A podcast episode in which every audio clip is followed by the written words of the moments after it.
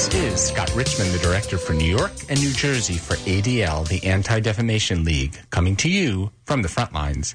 ADL is on the front line every day fighting anti Semitism and hate, and this show brings that to you from the WVOX studios in New York. The Supreme Court has been on the front lines for the past year and certainly the past few weeks as they decided a series of very important cases and set the, themselves up for more landmark decisions in the next term. Each July for the past 23 years, ADL, together with the National Constitution Center, hosts what we call the Supreme Court Review to take stock of the term that just ended at the end of June. Thousands of people tuned in for this year's virtual version. And here once again to describe this year's panel discussion is Steve Freeman, ADL's Vice President for Civil Rights. Welcome back, Steve, too, from the front lines. Thank you Scott. Happy to be here. So, Steve, is this the largest number of people that we've ever had tune in for the Supreme Court review? It is.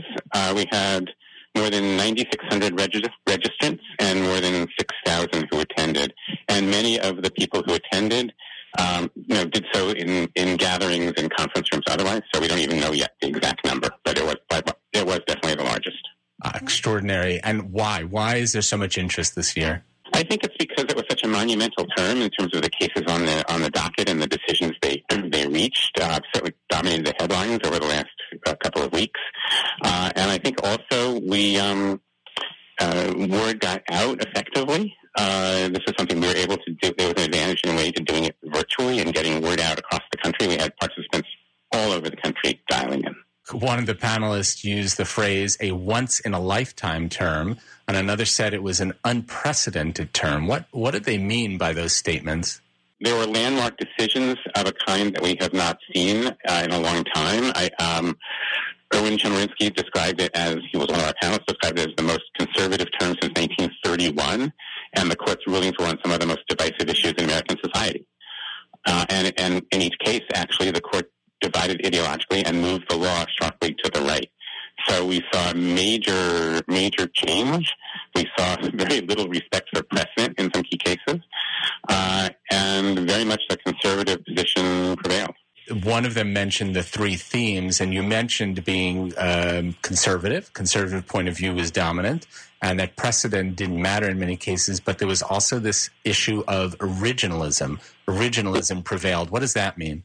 The concept of originalism is that a right should be protected under the Constitution basically only if it's in the text of the Constitution or was part of the original meaning, or if there's a clear, unbroken historical tradition. And it, in the context of the abortion case, they said that wasn't that wasn't true. It didn't meet those criteria. The concept of originalism is one that conservatives have been pushing for decades.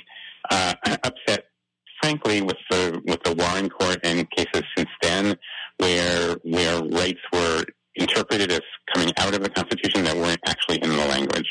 Can you give us an outline of what happens at the Supreme Court review and who the distinguished panelists are? This year we had uh, we, uh, the, the, program was moderated by Dahlia Lithwick, who is a Supreme Court correspondent for Slate and a, and a well-respected journalist who has had pieces published in the New York Times, Washington Post, and other major news sources. Erwin Chemerinsky, who is the dean of Berkeley Law School. Fred Lawrence, who is uh, the uh, CEO of the Phi Beta Kappa Society, the former president of Brandeis University. Gregory Garre, who is a former Solicitor General of the United States under the Bush administration.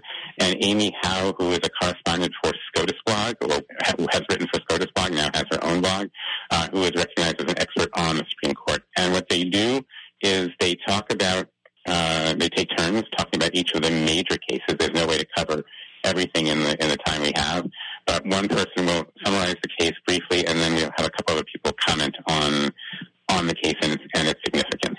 Many cases were discussed, uh, but since our time is limited, I, I want to focus on what I might call the ADL cases. These are cases for which ADL filed amicus briefs uh, because of the close connection to our mission. In what categories did these cases fall? I think the major um, cases that we found briefs in were, were church state cases, cases involving freedom of religion and the First Amendment, and there were several of those.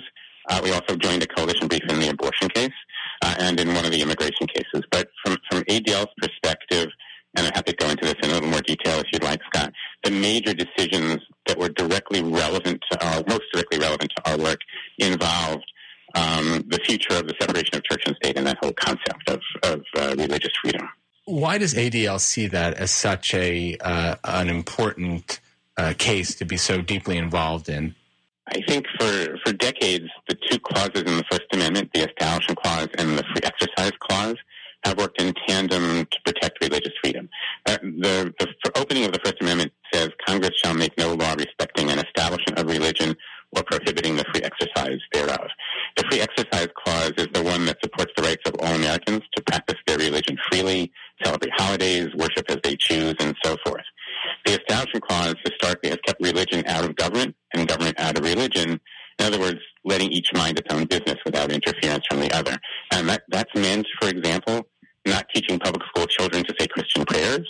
It's also meant not requiring clergy to justify church budget decisions to government officials.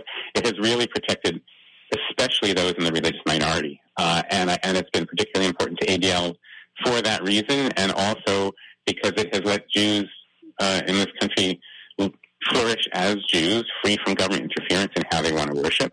But it has also protected the, those in public school, which is where a majority of Jewish children go, from being exposed to uh, and basically directed to pray or preach religious views that they may not uh, share. And what cases in particular are we talking about here that the, the court dealt with and uh, and decided on? There were two I will single out. One involved um, a public high school football coach who was fired for refusing to stop kneeling in prayer at the football field 50 yard line immediately following every game. The case was called Kennedy versus Bremerton School District.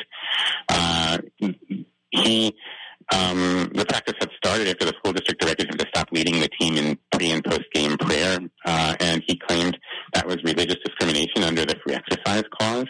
And the court, uh, by a 6-3 ruling, said the conduct was protected by free exercise. What that totally ignored and why we regarded as a, as a problematic suit was the coercion that inevitably comes from a coach uh, saying a prayer uh, and and students on the team wanting to be in the coach's good graces, wanting to be you know a chance to play in the next game, a recommendation for an FIS scholarship, and so forth.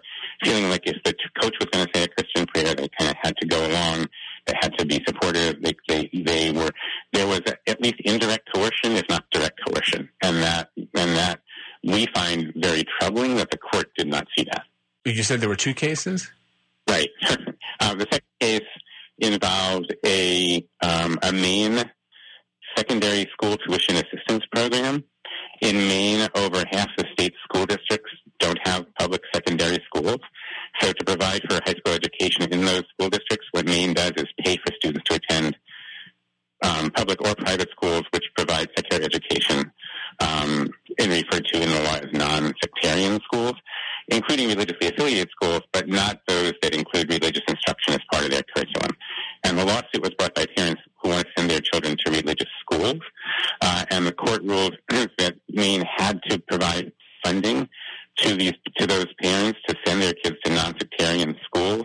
In other words, taxpayers in the state of Maine would now have to fund kids going to religious schools who might be taught views contrary to their own religion, views that are critical of their own religion, uh, and, and, that would and, and that sort of discrimination would now be re- not only allowed but required under the free exercise clause, which is a very substantial expansion of the understanding of the free exercise clause a real diminution in the significance of the establishment clause and the concept of, of separation and keeping keeping the government out of religious activities and vice versa.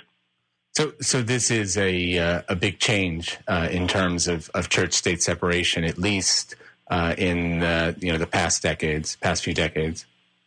Yeah, it's it's it's a trend we've seen, um, but it but it also was a dramatic acceleration of the trend. We have seen the court moving gradually towards more and more religion in schools, more and more religion in public life, but there was always this um, sort of this line where it would not be um, it would not be coercive.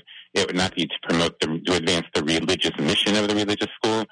Like they would find, they would allow funding for a playground, or they would allow funding for for non non religious subjects. Uh, and now all of a sudden they basically have said that the concept of the state supporting religious education is not only something that we're not going to have a problem with, but it's something that we're going to insist um, that, that the state do, uh, and and that I think is a real um, a real change, a major change, uh, uh an unfortunate change. I, I think that the um, that just in, in the dissent in the case of three justices who were in dissenting, um, uh, you know, one of them in in the in the high school prayer case, um, I think it was Justice Sotomayor said the decision goes beyond merely misreading the record. They overruled landmark case, they overruled the Lemon v. Kurtzman case, and called into question decades of, of subsequent precedents. Um, I'm looking at a, a, quote from her where she said, uh, the court rejects long-standing concerns surrounding government endorsement of religion and replaces the standard for reviewing such questions which, with a new history and tradition test, which is certainly not, this is my language, it's certainly not going to help those in the religious minority looking a, a, a health history and tradition test. She said it does a disservice to schools and, and the young citizens they serve, and as, as well as to our nation's longstanding commitment to the separation of church and state. Okay, uh, we are coming to the end of our time, and, and unfortunately, it's uh, uh, there's there's so much more to discuss. So I'm going to do something I think a bit unprecedented.